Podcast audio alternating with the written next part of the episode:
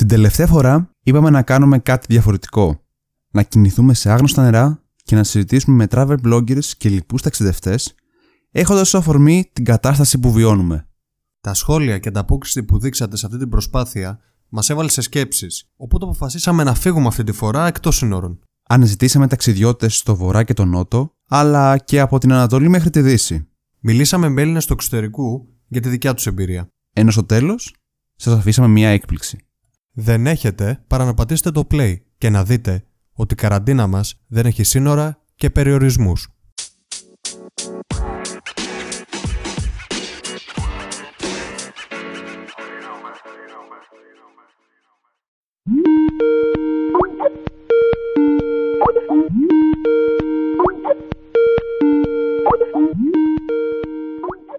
Λοιπόν, μαζί μας αυτή τη φορά έχουμε δύο παιδιά από τα βόρεια, βορειοδυτικά θα έλεγα κιόλας, της χώρας, καθώς θα πάμε προς την πλευρά της Αγγλίας και συγκεκριμένα στην πόλη του Λιτς, για να μιλήσουμε με δύο Έλληνες, τον Άγγελο και την Κατερίνα, έχοντας ως αφορμή κιόλας την κατάσταση που βιώνουμε με τον κορονοϊό, για να μας πούνε κιόλας τη δικιά τους ε, οπτική γωνία, πώς ζουν όλη αυτή την κατάσταση, πώς την περνάνε. Οπότε, παιδιά, καλησπέρα σας. Καλησπέρα. Καλησπέρα, καλησπέρα. Χαιρόμαστε πολύ που είμαστε σήμερα μαζί σας. Να είστε καλά. Καταρχάς, πρώτα απ' όλα πείτε μας πώς είναι η κατάσταση τώρα στην Αγγλία και πώς το βιώνει όλο αυτό ο κόσμος εκεί πέρα. Κοιτάξτε, στη πλέον καθημερινότητά μας είναι να δουλεύουμε από το σπίτι, και εγώ και η Κατερίνα. Έχουμε μεταμορφώσει την τραπεζαρία μας σε γραφείο, γεμάτη υπολογιστές, οθόνες, τα πάντα. Μας έχουν εξοπλίσει και οι εταιρείες μας με τον αντίστοιχο εξοπλισμό που χρειαζόμαστε. Και ουσιαστικά δουλεύουμε από το σπίτι κανονικά. Ε, ουσιαστικά βγαίνουμε μόνο για σούπερ μάρκετ και τα αναγκαία. Ε, να πηγαίνουμε καμιά βόλτα, λίγο να ξεπιανόμαστε, να κάνουμε κάποια άσκηση. Όσο επιτρέπεται ακόμα. Εδώ η κυβέρνηση, η αλήθεια είναι ότι άργησε αρκετά να πάρει τα μέτρα, τα οποία είχαν ήδη ληφθεί στην Ελλάδα. Ε, βρισκόμαστε σε ένα σημείο στο οποίο δεν πρέπει να ενημερώνουμε την κυβέρνηση για το ότι βγαίνουμε από το σπίτι, αλλά οφείλουμε να βγαίνουμε μόνο για σούπερ μάρκετ ή για κάτι το οποίο είναι απολύτως αναγκαίο, και αυτό όσο πιο σπάνια γίνεται. Ακόμη και στα σούπερ μάρκετ προσπαθούν να περιορίσουν την κίνηση. Υπάρχουν ε, ε, σήματα έτσι από την είσοδο του σούπερ μάρκετ, ούτως ώστε να περιορίσουν τη διέλευση του κόσμου και να υπάρχει απόσταση δύο μέτρων τουλάχιστον από τον προηγούμενο και από τον επόμενο. Οπότε κάνουμε ό,τι μπορούμε κι εμείς για να μειώσουμε όλον αυτόν τον κίνδυνο και να μείνουμε προστατευμένοι. Ωραία, και αφού βρίσκεστε εντός του σπιτιού, αναγκαστικά κιόλας με την ε, τρέχουσα κατάσταση, πώς περνάτε το χρόνο σας? Γιατί μιλάμε με διάφορους που μας έχουν πει ποικίλους και εναλλακτικούς τρόπους για να περνάνε εκτός της δουλειάς φυσικά τον πολύτιμο αυτό και παραπάνω. Πάνω ελεύθερο χρόνο που διαθέτουν. Εσείς τι κάνετε γι' αυτό? Πώς τον περνάτε γενικά? Ο καλός μας φίλος στο Netflix. Πολύ καλός φίλος. Ε, ναι. Ανακαλύπτουμε σειρές, ταινίες, ξέρεις, διάφορα. Μετά το ρίχνουμε και λίγο στη μαγειρική. Άκης Πετριτζίκης έχουμε γίνει. Ναι. Δηλαδή, τι θες να φτιάξεις? Θες να φτιάξεις καρμπονάρα? Πατάς στο Google καρμπονάρα Άκης, θα σου βγάλει μια συνταγή κατευθείαν από τον Πετριτζίκη. Ο Άγγελος θα φανταστώ Άκης. Η Κατερίνα Μπαρμπαρίγου. Θα συζητήσουμε μετά αυτό. Οκ, okay, οκ. Okay. το δέχομαι, το δέχομαι. Προσπαθούμε να κάψουμε το φαγητό, το οποίο δεν καίγεται, γιατί και με όλη μέρα μέσα στο σπίτι τρως παραπάνω. Δεν ξέρω για εσάς. Εγώ τουλάχιστον έχω φτύσει τις μερίδες πάρα πολύ το τελευταίο διάστημα. Θυμίζει λίγο στρατό που κάθεσαι συνέχεια και δεν έχεις τι να κάνεις και τρως. Για όσους ξέρουν. Μετά κάποια online μαθήματα προσπαθούμε να παρακολουθούμε, δηλαδή λίγο να, να μορφωθούμε λίγο παραπάνω, ας πούμε, να μαθαίνουμε κάποια πράγματα. Εγώ προσωπικά θα πω την αμαρτία μου. Έχω αγοράσει και ένα puzzle και περιμένω να έρθει για να το ξεκινήσω. Α, ωραία αυτό το πράγμα γενικά. Έχετε, έχετε δημιουργήσει, ας το πούμε, αναπτύξει αρκετούς τρόπους για να περνάτε δημιουργικά το χρόνο σας χωρίς να φεύγει πέρα από την εναλλακτική του Netflix. Λοιπόν, θα ήθελα όμως εγώ να θέσω ένα άλλο πιο έτσι, ιδιαίτερο ερώτημα, γιατί ούτως ή άλλως αυτό το επεισόδιο το κάνουμε με αφορμή τον κορονοϊό και μιλάμε παραπάνω άτομα. Αλλά εμάς, η θεματική μας έχει να κάνει πιο πολύ με τα ταξίδια. Και για να, ας το πούμε, μιλάμε με διάφορο κόσμο και να ξεχαστούμε κιόλας. Οπότε θα ήθελα θα να σας ρωτήσω κιόλας, καθώς ε, η κίνηση όπως και, σε εκείνη την, όπως και στην Αγγλία γίνεται και σε αρκετές χώρες, με τη δυνατότητα για ταξίδια έχει περιοριστεί, καθώς έχουν κλείσει περισσότερες και όλα στα σύνορά τους. Εσείς γενικά να υποθέσω ότι ταξιδεύατε αρκετά, έτσι. Ταξιδεύουμε yeah. πολύ, ναι. Τα κάνουμε ταξιδάκια μας, ταξιδάκια μας, ναι. Ωραία. Τώρα που βρίσκεστε σε καραντίνα, σε κατοίκον περιορισμό, πείτε το όπως θέλετε. Υπάρχει κάποιο ταξίδι ή κάποια ταξιδιωτική εμπειρία την οποία λησμονείτε λίγο παραπάνω ή σας ήρθαν αναμνήσεις από κάποιο ταξίδι και λέγατε τι ωραία που ήταν τότε που είχαμε πάει εκεί πέρα, για παράδειγμα? Η αλήθεια είναι ότι όταν μου κάνεις αυτή την ερώτηση, εγώ προσωπικά πηγαίνω πίσω στην Ιαπωνία. Είχα ταξιδέψει πριν mm. λίγους μήνες στην Ιαπωνία, τον Ιούλιο της φετινής χρονιάς πιο, συγκεκ... πιο συγκεκριμένα, και πρόσφατα συζητούσαμε πόσο όμορφα ήταν το ότι μπορούσες να ταξιδέψεις χωρίς περιορισμούς, το ότι δεν ήσουν εγκλωβισμένος σε μια χώρα, και γενικότερα να απολώ πάρα πολύ αυτές τις στιγμές και το ότι είχαμε τη δυνατότητα και θα έχουμε ξανά σύντομα τη δυνατότητα να κάνουμε ταξίδια. Αλλά ναι, το μυαλό μου εμένα πήγε εκεί κατευθείαν. Επίσης, καθόμαστε και κοιτάζουμε παλιές φωτογραφίες που βγάλαμε από τους προορισμούς και λέμε «Α, θυμάσαι εκεί που κάναμε εκείνο, α, που είχαμε πάει σε εκείνη την ταβερνούλα και φάγαμε αυτό». Δηλαδή, το, το πάμε και λίγο έτσι, το τι έχουμε, έχουμε κάνει, και μετά σκεφτόμαστε ότι άντε να τελειώσει επιτέλους όλο αυτό. Να πάμε να ταξίδια. Ναι, αυτό ακριβώς. Να, να μεγαλώσει. Είναι πολύ ωραίο αυτό που λέτε και που μεταφέρετε αυτή τη στιγμή στον κόσμο. Ναι, ναι, να μεγαλώσει η λίστα, ε, ξέρεις. Προσπαθούμε κι εμείς λίγο να, να ταξιδέψουμε με το μυαλό αυτή τη στιγμή. Είτε μέσω των αναμνήσεών μας, είτε μέσω προορισμών που θα θέλαμε να πάμε. Κοίτα, νομίζω ότι όλοι έχουμε κάνει πάνω κάτω μια αναδρομή στο παρελθόν, αλλά πάντα πρέπει να πιστεύουμε και για να παλευτεί λίγο αυτή η κατάσταση ότι τα καλύτερα έρχονται.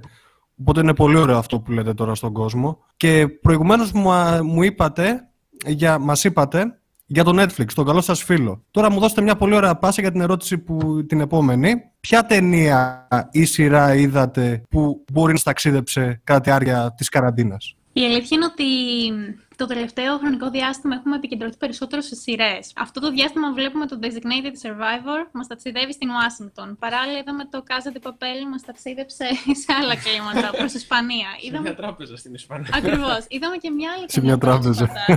Μας πήγε πιο βόρεια, πώς λεγόταν? Μας πήγε στο Everest, όπου περιέγραφε μια αποστολή κάποιων ανθρώπων που προσπάθησαν να ανέβουν στο Everest. Δεν θα πάρω για να μην κάνω spoiler όσοι θέλουν να το δουν, είναι διαθέσιμο στο Netflix. Ήταν κάτι που προσωπικά δεν νομίζω να το κάνω, οπότε ήταν καλό να δω κάτι που κάνουν κάποιοι άλλοι. Και είχε το ενδιαφέρον της η ταινία αυτή, οπότε το πήγαμε και λίγο έξω από το κουτί. Πώς λεγόταν? Νομίζω Everest, αν δεν κάνω λάθος. Everest, ναι. Ωραία. Δεν είχαμε σκοπό να πάμε στα υπόψη μας. Αλλά έχετε στα υπόψη μας. Και αν δεν κάνω λάθος είναι αληθινή ιστορία. Ωραία, μας, μας δίνεις το κίνητρο να πάμε. Να πάτε να τη δείτε, όχι να πάτε στο Everest. Εγώ για την ώρα ναι, εγώ θα προτιμήσω να τη δω πρώτα. Καλύτερα, καλύτερα. Ωραία, ωραία, ωραία. Παιδιά, μας ε, έχετε δώσει όμορφες απαντήσεις γενικά.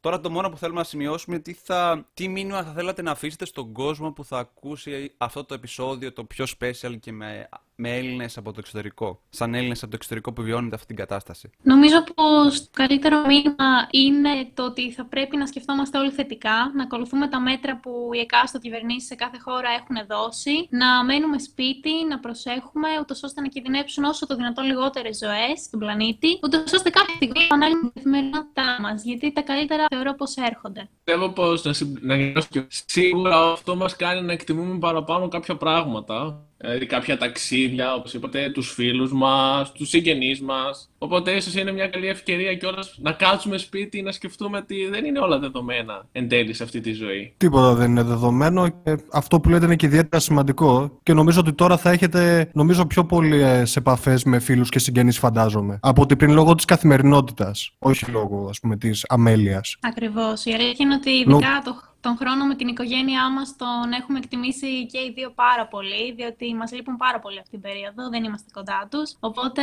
κάτι τέτοιες στιγμές σκεφτόμαστε πόσο πολύ πρέπει να εκτιμήσουμε τις επόμενες μέρες που θα έρθουν και που θα είμαστε κοντά σε αγαπημένα μας πρόσωπα. Σας το εύχομαι με όλη μου την ψυχή, να πάτε, να τους δείτε, να αγκαλιαστείτε επιτέλους, χρειάζεται και αυτό. Άφοβα, ναι, χωρίς δεύτερη σκέψη. Αυτό, χωρίς ε, αντισηπτικό και τα απαραίτητα χαρτιά υγείας. Να είστε καλά. Σας ευχαριστούμε πολύ. Ευχαριστούμε και εμείς πάρα πολύ. Καλό κουράγιο. Ευχαριστούμε, ευχαριστούμε πολύ. πολύ. Καλά. Καλά. Και, τα καλύ...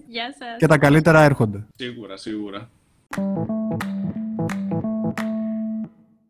Ακούμε καθημερινά για ό,τι γίνεται στην Ιταλία, στη Γαλλία, στην Αγγλία, αλλά από τους γείτονες αλήθεια τι νέα υπάρχουν. Λοιπόν, μαζί μας σήμερα έχουμε τη Στέλλα, Ελληνίδα κάτοικο της Κωνσταντινούπολης και επίσης άλλη μια ταξιδιάρα ψυχή που έχουμε την τύχη να φιλοξενούμε στο podcast μας. Στέλλα, καλησπέρα.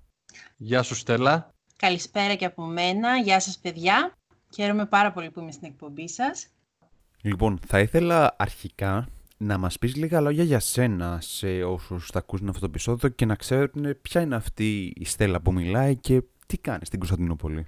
Λοιπόν, εγώ στην Κωνσταντινούπολη ε, διδάσκω ελληνικά, είμαι δασκάλα ελληνικών και διδάσκω ελληνικά σε Τούρκους που ενδιαφέρονται να μάθουν ελληνικά, είτε για τουριστικούς κυρίως λόγους. Έρχονται τα καλοκαίρια στην Ελλάδα, οπότε θέλουν να έχουν την, έστω μια τυπική επικοινωνία με τους ντόπιους. Αυτό είναι το ένα μου επάγγελμα και ακόμα ασχολούμαι με πολιτιστικά προγράμματα. Τώρα είμαι στην συντονιστική ομάδα για την αναπαλαίωση του κτηρίου του ελληνικού ορφανοτροφείου στην Πρίγκιπο. Υπάρχει δηλαδή κίνηση και ενδιαφέρον από την τουρκική πλευρά να μάθουν ελληνική γλώσσα, παρόλο που είναι μια γλώσσα αρκετά περίπλοκη, θα λέγε κάποιος. Βεβαίως, και είναι αλήθεια ότι πολλοί από αυτούς που μαθαίνουν ελληνικά δεν ξέρουν ούτε αγγλικά. Δηλαδή, σαν δεύτερη γλώσσα επιλέγουν τα ελληνικά, ε, γιατί δεν ξέρω ποια είναι η γενικότερη εικόνα που επικρατεί στο, στον καθένα για, τη, για την άποψη που έχουν οι Τούρκοι για τους Έλληνες, αλλά ε, εγώ με τα άτομα που έχω επαφή αγαπούν πάρα πολύ την Ελλάδα. Ε, ίσως επειδή είναι γειτονική χώρα, είμαστε πολύ κοντά πολιτισμικά, οι μουσικές μας μοιάζουν, τα φαγητά μας μοιάζουν, οπότε οι ίδιοι τους ε, έλκονται από, αυτή, από αυτές τις ομοιότητες και θέλουν να μάθουν τη γλώσσα.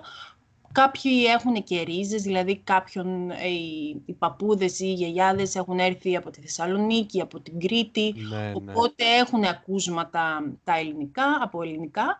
Και γι' αυτό θέλουν να μάθουν τη γλώσσα, είναι πάρα πολύ... έχουν δηλαδή πάρα πολύ θέληση, παρόλο που είναι δύσκολο όπως είπες. Ε, έχουμε βέβαια αρκετές κοινές λέξεις, οπότε από εκεί ξεκινάω κι εγώ και αυτό τους δημιουργεί τον ενθουσιασμό και το ενδιαφέρον να συνεχίσουν να μαθαίνουν ελληνικά. Και όπως είπα και πριν, πάρα πολλοί περισσότεροι έρχονται το καλοκαίρι στην Ελλάδα για διακοπές. Μην ξεχνάμε ότι πάρα πολλά ελληνικά νησιά είναι απέναντι από την Τουρκία και η, η διαδικασία του να πας από την Τουρκία στη, στα νησιά είναι πάρα πολύ εύκολη και γι' αυτό προτιμούν την Ελλάδα από άλλες χώρες.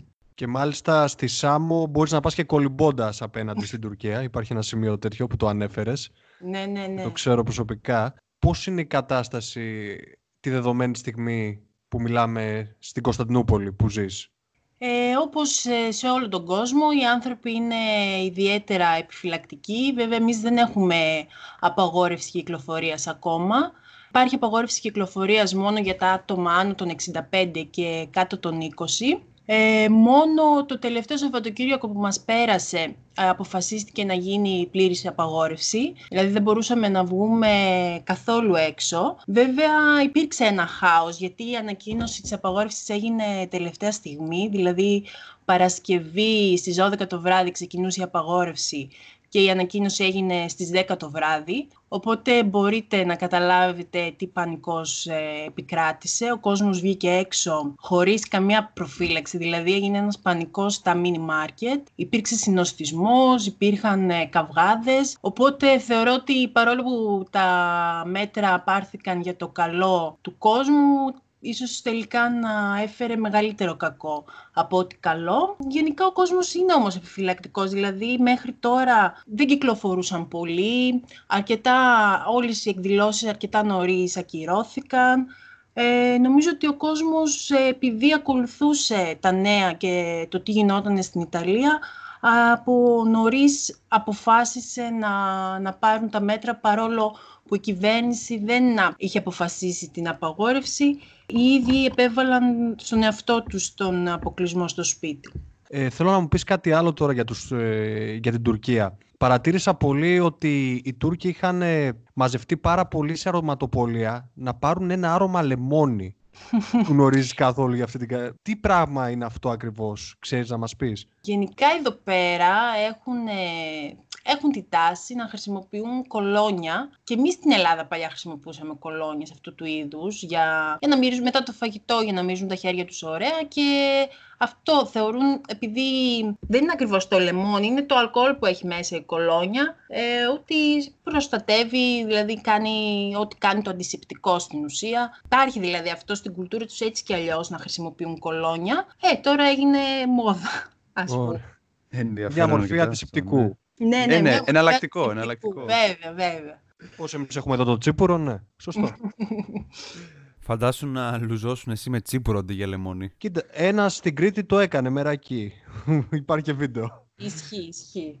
Στέλλα, από τότε που πήγες και εσύ σε καραντίνα και γνωρίζουμε ότι ταξιδεύεις αρκετά εντός και εκτός Ευρώπης, υπάρχει κάποιο ταξίδι, κάποια ταξιδιωτική εμπειρία που λησμονείς λίγο παραπάνω αυτή την περίοδο και θα ήθελες να μοιραστείς μαζί μας? Γενικά, τα ταξίδια μου λείπουν, είναι η αλήθεια. Βέβαια, όχι λόγω κορονοϊού. Γενικότερα, τον τελευταίο καιρό δεν είχα τη δυνατότητα λόγω, εργασ... λόγω δουλειάς να ταξιδεύω πολύ.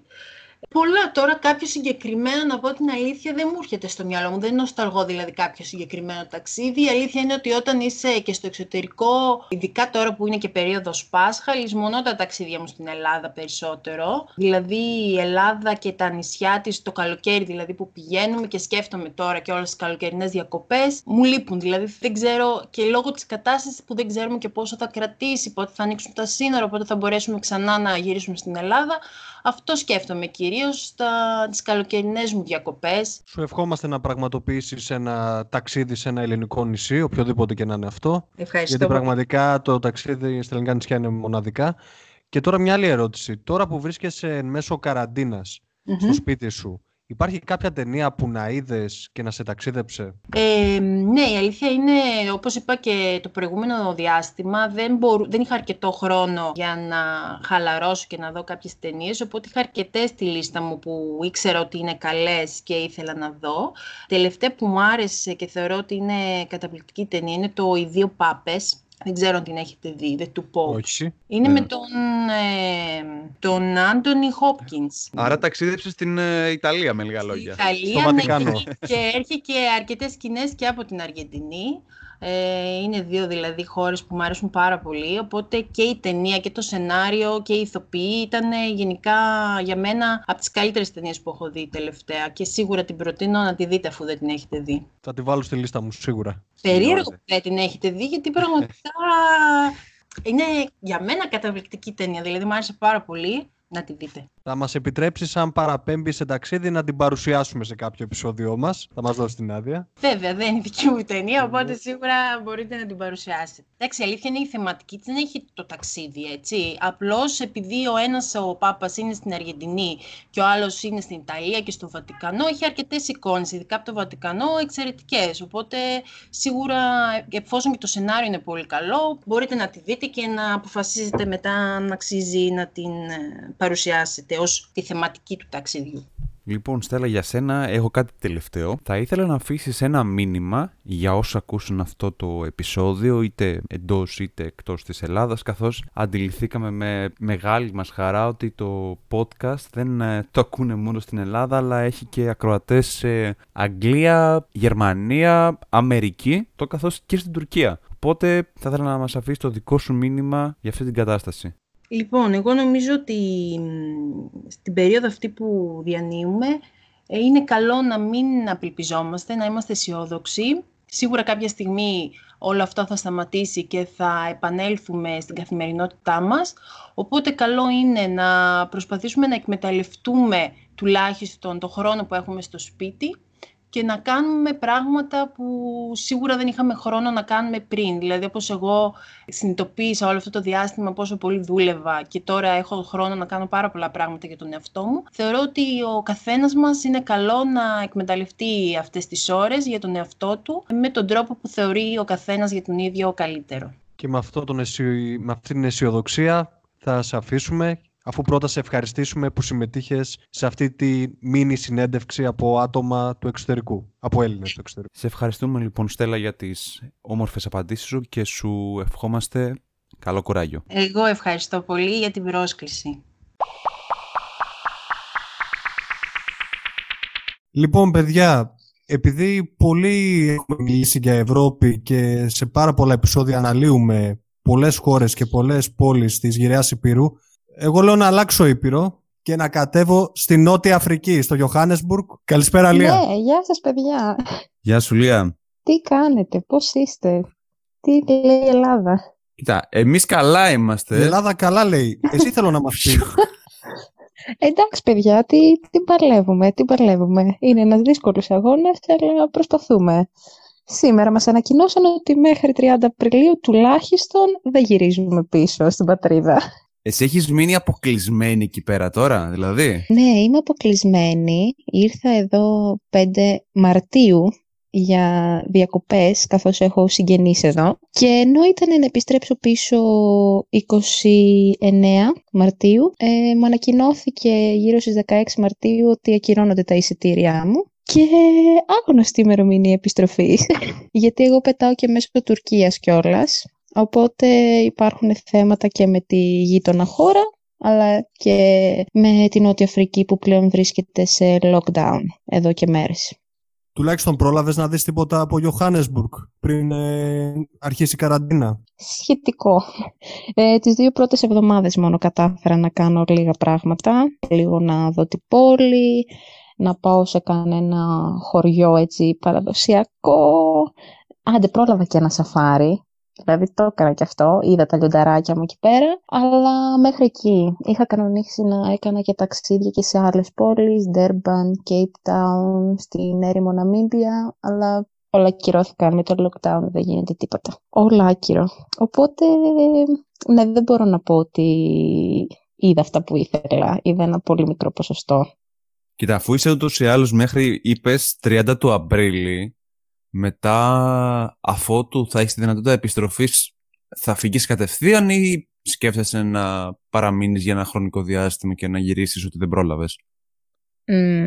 Κοίτα, το καλύτερο θα ήταν να έμενα, αλλά δυστυχώς ε, εντάξει, είναι και λίγο το ψυχολογικό νομίζω κομμάτι περισσότερο. Το να είσαι κλεισμένο σε ένα σπίτι, γιατί σε εμάς δεν έχουμε κωδικό έξι όπως έχετε εσείς εκεί πέρα. ε, Εμείς δεν μπορούμε να βγούμε από το σπίτι. Άμα σε πιάσουν έξω από το σπίτι έχεις έξι μήνες φυλάκιση απευθείας. oh, Πιο σκληρά πράγματα έχουν εκεί πέρα, εντάξει. Γιατί σε, ε, βγαίνεις έξω μόνο συγκεκριμένες ώρες για σούπερ μάρκετ και πάλι ένα άτομο στο αυτοκίνητο, και από εκεί και πέρα για να μπορέσεις να είσαι στο δρόμο πρέπει να έχεις χαρτί από τη δουλειά σου, η οποία θα είναι εταιρεία τροφίμων κυρίως, ό,τι έχει να κάνει με τροφή, για να μπορέσουν να μην σε γράψουν και να μην σε κλείσουν μέσα. Πρέπει να έχεις αυτό το χαρτί. Οπότε νομίζω ότι, για να επανέλθω στην ερώτησή σου κιόλας, Χάρη, ότι θα γυρίσω πίσω κατευθείαν. Νομίζω ότι θέλω λίγο. Σου χάλασε λίγο την εμπειρία η κατάσταση με την καραντίνα για το ταξίδι. Ναι, αρκετά, αρκετά. Οπότε δηλαδή τώρα που έχεις περιοριστεί, δεν έχεις τη δυνατότητα, όπως είπες και εσύ, όπως έχουμε εδώ στην Ελλάδα, να βγεις για μια σύντομη βόλτα, να βγεις για μια άθληση και πάει λέγοντας τις δυνατότητες που μας δίνουν εδώ πέρα. Τι κάνεις για να περάσεις το χρόνο σου? Έχω περιέργεια να ακούσω πιο πολύ. Μιας και είδες σαν ταξιδιώτησα, δεν είσαι μόνιμη κάτοικος εκεί πέρα, έτσι? Ναι, ναι, δεν είμαι. Ευτυχώς όμως έχω συγγενείς. Κοίτα όμως, ε, μέσα στην ατυχία μου είμαι και τυχερή, γιατί δεν είμαι κλεισμένη σε διαμέρισμα με την έννοια που το θεωρούμε στην Ελλάδα. Εδώ πέρα είναι σπίτια μεγάλα, διόροφα, με πισίνες, αυλή. Οπότε μπορείς μέσα στην αυλή του σπιτιού αυτού να κυκλοφορήσεις. Ε, οπότε η μέρα μου, επειδή ακόμη εδώ η ζέστη καλά κρατεί, Ε, θα είναι, άντε, λίγο γυμναστική το πρωί έξω, λίγο μπάνιο στη πισίνα. Τώρα ακούγομαι, λες και είμαι η Ωνάση, ξέρω εγώ, αλλά... Ναι, η Ζάπλη. Ναι, η Τζέλα Δελαφράγκα. Ναι, βλέπω μετά καμιά ταινία, ακούω μουσική, ασχολούμαι λίγο με τη διπλωματική μου, γιατί ευτυχώς είχα και το λάπτοπ μαζί, οπότε δουλεύω λίγο και με αυτό, διαβάζω βιβλία. Αυτά, να περάσει η ώρα.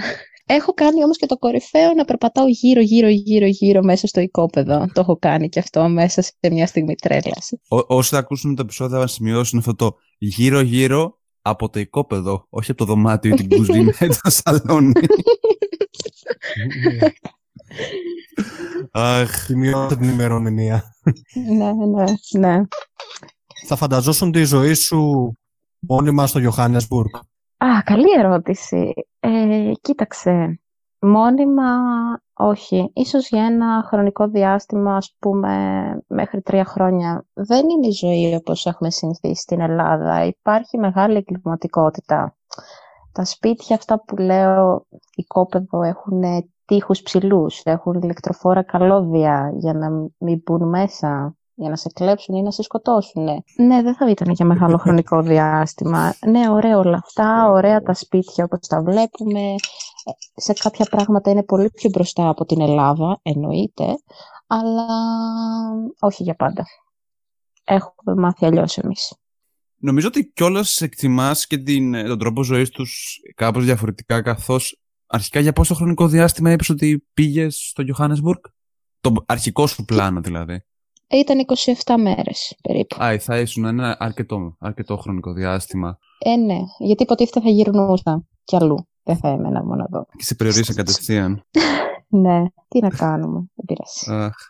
Άρα να υποθέσω γενικά ότι εσύ ταξιδεύεις αρκετά συχνά για να φτάσεις μέχρι και το Γιοχάνεσμπουργκ. Είναι περιοχή κιόλας και μια χώρα η Νότια Αφρική που δεν επισκέπτονται συχνά και ο μέσος Έλληνας και οι περισσότεροι Ευρωπαίοι. Mm, ναι, γενικά λατρεύω τα ταξίδια. Προσπαθώ να κάνω όσο περισσότερα μπορώ. Είναι το πρώτο ταξίδι εκτός Ευρώπης, αλλά εντάξει, βοήθησε και το γεγονός, όπως είπα, ότι υπάρχει οικογένεια εδώ. Μόνη μου δεν ξέρω κατά πόσο θα το έκανα να φτάσω μέχρι εδώ πέρα έτσι. Γιατί, όπως είπα, είναι υψηλά τα ποσοστά εγκληματικότητας και κυρίως για μια κοπέλα μόνη της. Στην Ευρώπη, ναι, έχω γυρίσει, έχω ταξιδέψει και μόνη μου και με παρέα και θα συνεχίσω να ταξιδεύω μόλις με το καλό τελειώσει όλη αυτή η κατάσταση. Υπάρχει τώρα κάποιο ταξίδι που λησμόνησες κατά τη διάρκεια της καραντίνας στην Νότια Αφρική? Όχι, όχι, γιατί όπως είπα το βλέπω αυτό. Πάλι ακόμη το βλέπω σαν ένα ταξίδι που έκανα και απλά προέκυψε αυτή η κατάσταση.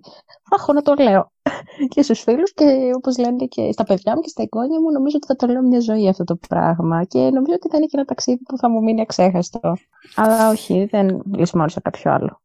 Ναι, βασικά θα το περιγράφεις ένα ταξίδι το οποίο ξεκίνησε με τις καλύτερες προοπτικές, αλλά εξελίχθηκε κάπως διαφορετικά γιατί βλέπεις την Νότια Αφρική μέσα από, πώς το λένε, από το παράθυρο του οικοπαίδου. Καραντίνα. με, με το του οικοπαίδου με την πισίνα και πάει λέγοντας. Και βλέπω και μια άλλη οπτική όμως της χώρας που πιθανότατα δεν θα την έβλεπα σαν απλή τουρίστρια. Μέσα από την τηλεόραση φυσικά, καθώς δεν είμαι ίδια έξω, βλέπεις τη φτώχεια που υπάρχει, γιατί καλώς ή κακώς υπάρχει, υπάρχουν πολύ μεγάλες ταξικές διαφορές εδώ πέρα.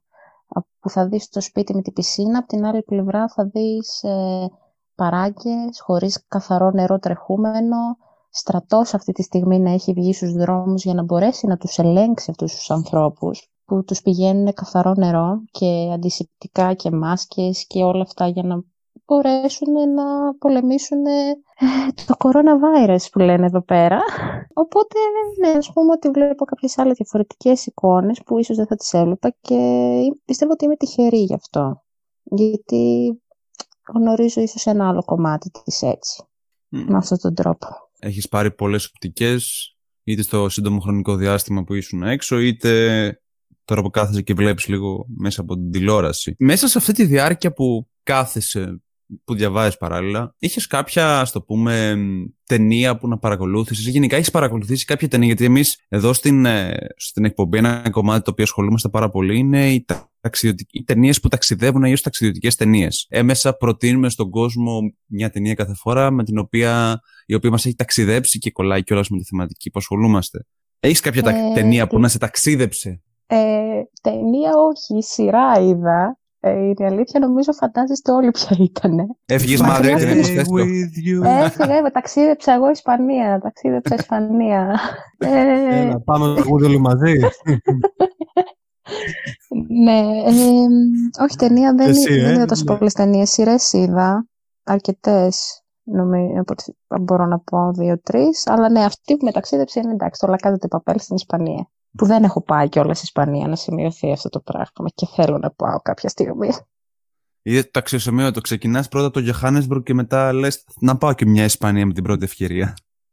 Στα ταπεινά, στα ταπεινά, στους γείτονες τριγύρω, ρε παιδί μου, ξέρω εγώ, στην Ευρώπη. Το Γιοχάνεσμπουργκ Κοίτα, μην μη, μη, μη, μη το γελάς. Εγώ για μια περίοδο γενικά γυρνούσα από εδώ και από εκεί και στη Ρώμη πήγα πέρσι που έχει, που έχει πάει καθένας. Ναι. Δεν είχε, τη Ρώμη δεν είχα την τελευταία επιλογή, έλεγα πάντα εντάξει μωρέ, δίπλα είναι η Ρώμη, δεν φεύγει. Ας πάω, ξέρω εγώ, πάνω στο Διβούργο ή ας φύγω στη Γεωργία. Τι πιο συνηθές. Ναι, ε, νομι, νομίζω ότι και εγώ έτσι το σκέφτομαι κυρίως. Α, ε, μωρέ, λέω, Ισπανία, δύο βήματα είναι. Κάποια στιγμή θα πεταχτούμε και εκεί. Ας πάμε στα πιο μακρινά, στα πιο ψηλά ή στα πολύ πιο χαμηλά από την Ευρώπη. Βασικά, το Γιοχάνεσμπουργκ κοιτάει προς Ατλαντικό ή Ινδικό. Προς ε, τα που... Είναι στο κέντρο ακριβώς. Ανάλογα, όπου γυρίσεις Α, μέσα στο κέντρο. Το κεφάλι σου να είναι στο κέντρο, όπου γυρίσεις. Στο κάποιες... κτήμα, ναι. Ναι, θα δεις. Ναι. Γενικά, ε, ε, είναι ψηλά, έχει, είναι σε μεγάλο υψόμετρο ε, και είναι ακριβώς στο κέντρο της ε, χώρας, οπότε δεν έχουμε επαφή με θάλασσα εμείς εδώ. Τι να κάνουμε. Σαφάρι έκανες. Σαφάρι, σαφάρι έκανα, ναι. Πρόλαβα να κάνω, ευτυχώς. Έκανα δύο κιόλας. Ε, σε ένα, ένα δύο. Ήταν, ναι, ναι, ναι. Έκανα δύο. Έκανα στο Lion Park, λέγεται εδώ πέρα, που είναι μια περιοχή που έχει λιοντάρια και πήγαμε για σαφάρι και είδαμε λιοντάρια και ίενες κυρίως. Τρομερή εμπειρία. Και άλλο ένα που είναι προς Πρετόρια, ε, στο Sun City, είναι ένα ξενοδοχείο εκεί η περιοχή, που ήταν ελεύθερο αυτό όμως. Έμπαινες με το τζιπ σου κατά μέσα και έψαχνες μόνος σου να βρεις τα ζώα. Εκεί είδαμε πολύ πράγμα, πολύ πράγμα. Το παρδάλις, ε, γαζέλες, ε, ζεύρες, τα πάντα όλα τα είδαμε. Κροκόδιλους, υποπόταμους, όλη τη ζούγκλα. Όλα αυτά, όλα αυτά. Τουλάχιστον έχω να το λέω ότι πρόλαβα να πάω να κάνω σαφάρι. Θα έχω να το λέω, εμπειρία ζωής. Το βλέπεις με τον καλύτερο τρόπο που το βλέπεις έτσι χιουμοριστικά. Ε, ναι, εντάξει παιδιά. Αλλιώς, οκ, okay, θα, θα είχαμε πέσει σε κατάθλιψη. Άμα είναι να μας φάει η μιζέρια και η καταθλιψάρα, όχι.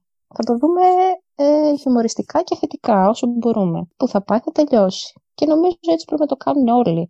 Ακόμη και οι Έλληνες που είναι στην Ελλάδα στο σπίτι τους. Πρέπει να το δούμε λίγο πιο χαλαρά το θέμα. Ε, κοίτα, οι Έλληνες είναι σίγουρα σε καλύτερη, σε καλύτερη κατάσταση, αν μη τι άλλο, συγκριτικά με αυτά που αναφέρεις στην Νότια Αφρική. Δηλαδή, είναι μια πιο ιδιαίτερη κατάσταση. Και πώς αντιμετωπίζουν δηλαδή κιόλας. Αυτό είναι το πρόβλημα. Επειδή, όπως είπα, έχει πολύ μεγάλες ταξικές διαφορές, πολύ μεγάλη πείνα, φοβούνται ότι θα γίνουν χειρότερα τα πράγματα εδώ. Και γι' αυτό έχουν λάβει τόσο σκληρά μέτρα. Κοίτα, θέλω να πιστεύω βασικά ότι θα υπάρξει κάποια στιγμή φως στο τούνελ και θα υπάρξει μια θετική εξέλιξη σε όλες τις χώρες και όχι μεμονωμένα. Όπως έχουμε εμείς. Μα... Εμείς τουλάχιστον έχουμε μια θετική εξέλιξη από ό,τι βαίνουν, μέχρι να δούμε πώς θα αλλάξουν τα πράγματα. Ναι, το ελπίζω. Και είμαι αισιόδοξη. Πιστεύω ότι θα, θα περάσει. Σιγά σιγά θα αρχίσουν να γίνονται καλύτερα τα πράγματα. Και θα μειώνονται και τα κρούσματα και θα ελαφρύνουν και λίγο τα μέτρα. Και όλα κάποια στιγμή θα επανέλθουν στο φυσιολογικό. Ωραία. Εγώ λέω να, εγώ λέω να κλείσουμε αυτό το μήνυμα αισιοδοξίας γενικά της Λίας. Αφού απαντήσαμε σε όλες τις ε, βασικές ερωτήσεις. Να την ευχαριστήσουμε πάρα πολύ. Ε. Καθώς βρίσκεται στην άκρη του κόσμου, στην κυριολεξία, και είσαι τόσο αισιόδοξη και πραγματικά έχεις αυτό το χαμόγελο. Μακάρι να μπορούσε να το δει ο κόσμος, αλλά χαμογελάς παρόλα αυτά που έχεις περάσει τώρα. Ε. Και είναι και το πιο ωραίο μήνυμα αυτό που άφησες. Να σε ευχαριστήσουμε πάρα πολύ. Και εγώ σας ευχαριστώ. Ολόψυχα. Καλή συνέχεια, παιδιά.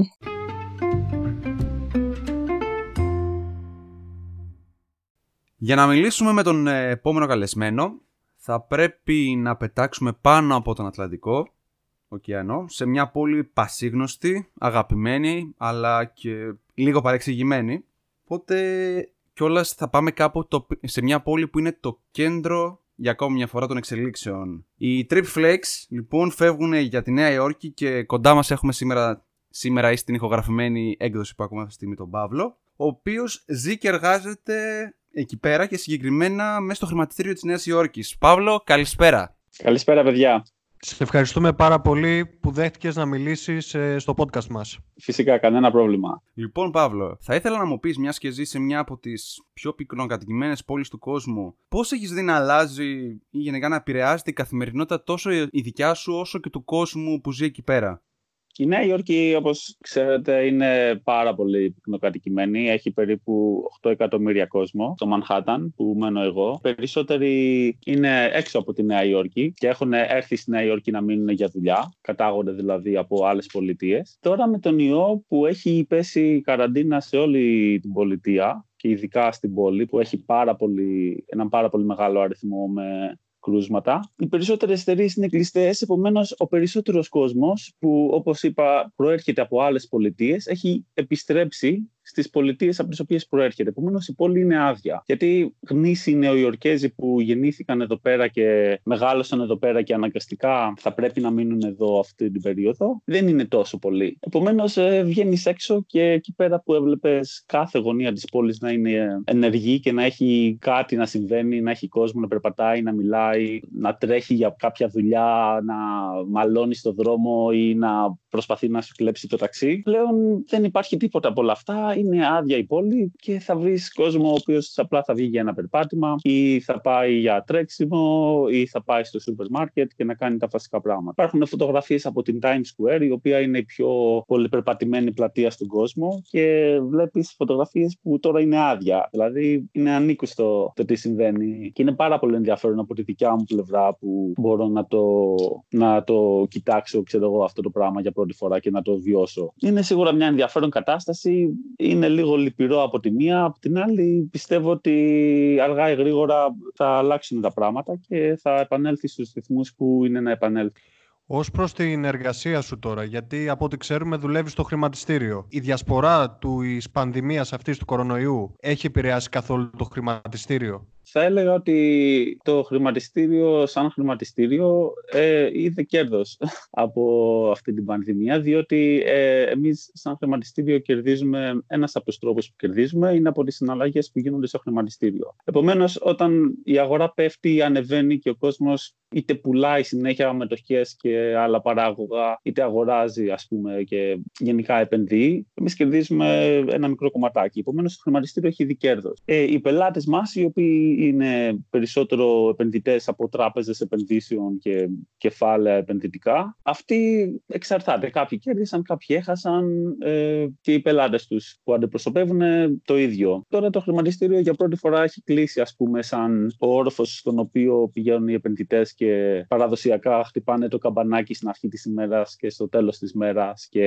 επενδύουν ο ένας μεταξύ με τον άλλον. Το έχει κλείσει, ας πούμε, λόγω του ιού και πλέον όλα γίνονται εκατό τοις εκατό ηλεκτρονικά. Δηλαδή δεν χρειάζεται κάποιος να πάει μέσα στο χρηματιστήριο πλέον να επενδύσει. Αυτό δεν έχει συμβεί. Έχει συμβεί, νομίζω, έξι φορές μέχρι τώρα στην ιστορία του χρηματιστηρίου. Προηγούμενες φορές ήταν, νομίζω, το δύο χιλιάδες δεκατρία έχει συμβεί. Μετά το δύο χιλιάδες ένα με τους δίδυμους πύργους. Νωρίτερα από αυτό έχει συμβεί στην δολοφονία του Κέννεντι. Νομίζω άλλη μία φορά κρίση το δύο χιλιάδες είκοσι εννιά. Ναι. Ε, ήταν δηλαδή πολύ μερικές ημερομηνίες που έκλεισε το χρηματιστήριο. Και τώρα ξανά το δύο χιλιάδες είκοσι με τον κορονοϊό.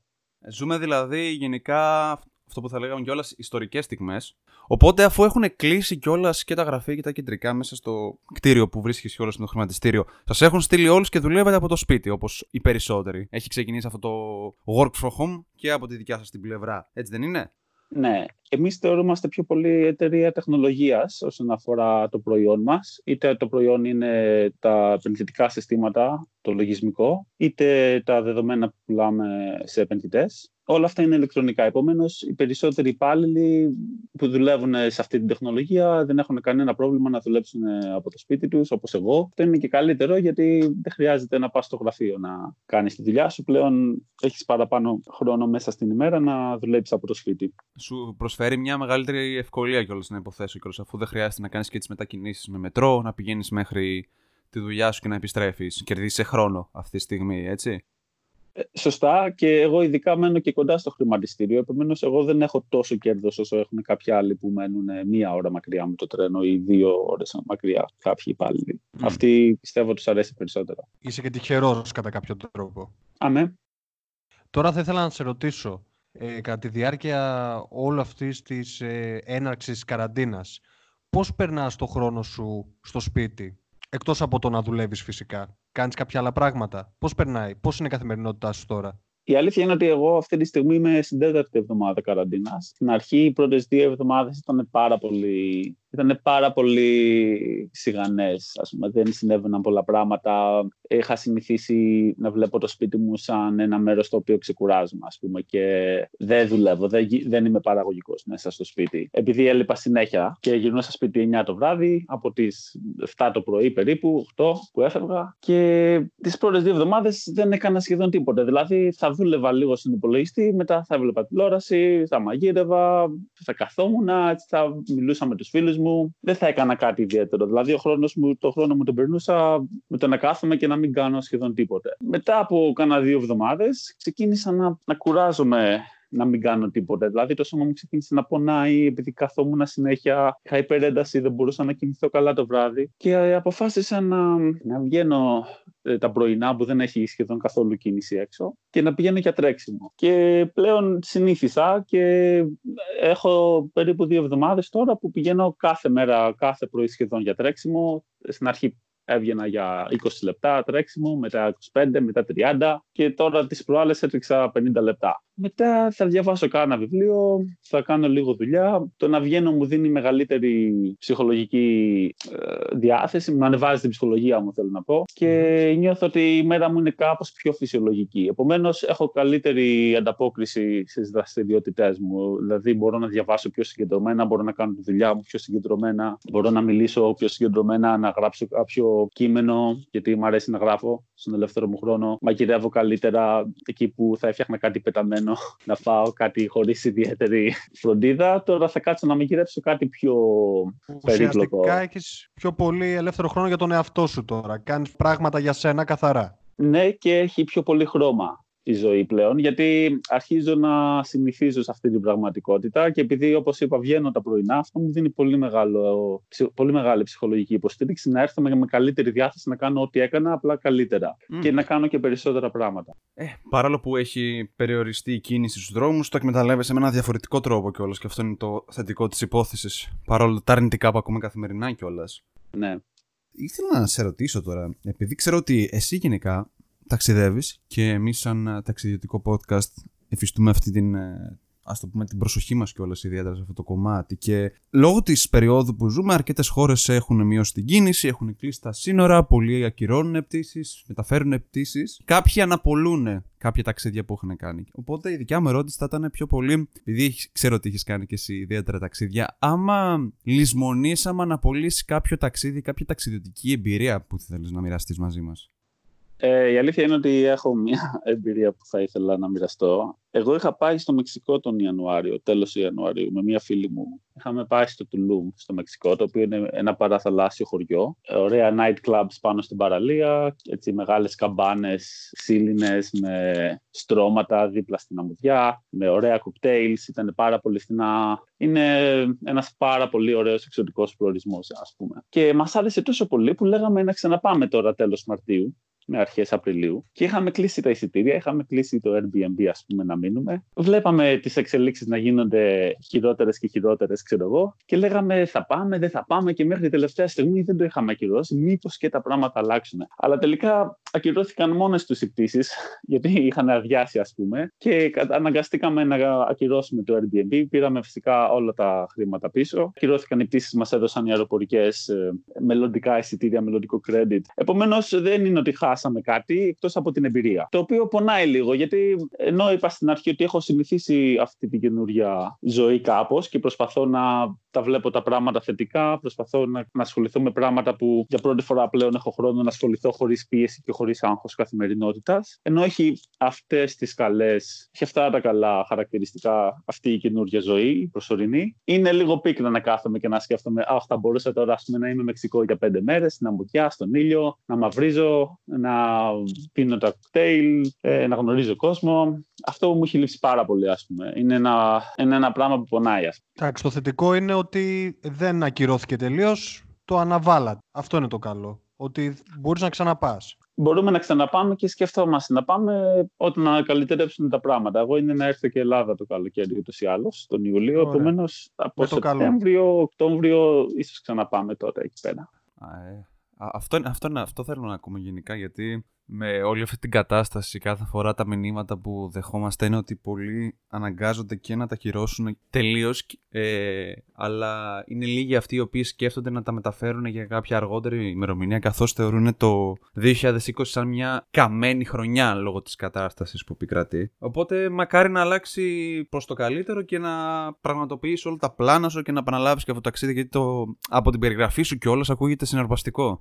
Είναι συναρπαστικό και εγώ πιστεύω τα όλη αυτή η κατάσταση θα είναι σαν ένα όνειρο αργά ή γρήγορα. Πιστεύω ότι η ανθρωπότητα θα νικήσει και πιστεύω ότι αυτό δεν είναι το τέλος μας. Επομένως, είναι θέμα χρόνου να επιστρέψει η ζωή στους ρυθμούς που ήταν νωρίτερα. Και ελπίζω να μην επιστρέψει στους ρυθμούς ακριβώς που ήταν νωρίτερα. Και να χρησιμοποιήσουμε όλοι μας αυτή την κατάσταση σαν μια ευκαιρία να μάθουμε για τον εαυτό μας, για την κοινωνία μας, λάθη που έχουν συμβεί, πώς μπορούμε να βελτιωθούμε έτσι, ώστε, έτσι ώστε όταν επανέλθουμε σε μια πιο νορμάλ κατάσταση, να μπορούμε να ζήσουμε κάπως λίγο διαφορετικά προς το καλύτερο, γιατί περάσαμε και αυτή την περίοδο και κάτι μάθαμε από αυτή την περίοδο. Και καλά είναι να μάθουμε μερικά και να τα χρησιμοποιήσουμε στην επόμενη ευκαιρία που θα μας δοθεί να, ξανα, να επαναξεκινήσουμε, άμα αυτό είναι λέξη, στο μέλλον. Οπότε εγώ πιστεύω ότι πολλοί κόσμος αργά ή γρήγορα θα ξαναπάει ταξίδια στο μέλλον, θα ξανασμίξει με τους φίλους του, θα έχει και άλλες εμπειρίες και ίσως επειδή θα πεινάει πάρα πολύ να βγει και να το κάνει μετά από, αυτή την,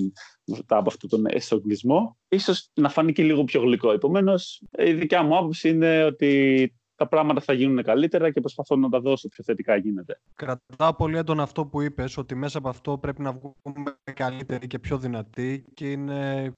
Μακάρι. Ευχαριστούμε, Παύλο, πάρα πολύ για αυτή τη δικιά σου ματιά από τη Νέα Υόρκη και... Ευχόμαστε με το καλό και να κατέβεις Ελλάδα και να ξαναπάς όλα τα μέρη που θέλεις. Σας εύχομαι το ίδιο και ευχαριστώ πάρα πολύ που με καλέσατε στην εκπομπή. Σας ακούω και μου αρέσει πάρα πολύ το podcast που κάνετε. Και συγχωρήστε με για τα ελληνικά μου, τα σπαστά ελληνικά μου και τα λάθη που έκανα. Ε, απλά δεν έχω την ευκαιρία να μιλάω καθημερινά ελληνικά, επομένως είναι λίγο ζώρικο να σκέφτομαι ακριβώς την έννοια που θέλω να εκφράσω. Τελεία. Να είστε καλά, πάρα... σας ευχαριστώ πάρα πολύ και, και να έχετε τώρα... ένα καλό απόγευμα. Γεια σου. Και καλή δύναμη. Ταξιδεύουμε αυτή τη φορά στην Ισπανία, στη Σαραγώσα. Θυμάστε το προηγούμενο επεισόδιο που μας μίλησε ο Νίκος για τη Σαραγώσα? Αν δεν το θυμάστε μπορείτε να... ή αν δεν το ξέρετε μπορείτε να βάλετε το προηγούμενο επεισόδιο να το ακούσετε. Αν πάλι ακούτε αυτό το επεισόδιο χωρίς να έχετε ακούσει το προηγούμενο, θα ταξιδέψουμε στην Ισπανία και τη Σαραγώσα με έναν Ισπανό φίλο μας, τον Αλεχάνδρο, ο οποίος γνωρίζει ελληνικά και δέχτηκε να συμμετάσχει σε αυτές τις μικρές συζητήσεις που έχουμε εγώ, ο Χάρης και οι ακροατές. Καλησπέρα, Αλεχάνδρο. Καλησπέρα, παιδιά. Καλησπέρα. Ευχαριστώ πολύ για την πρόσκληση.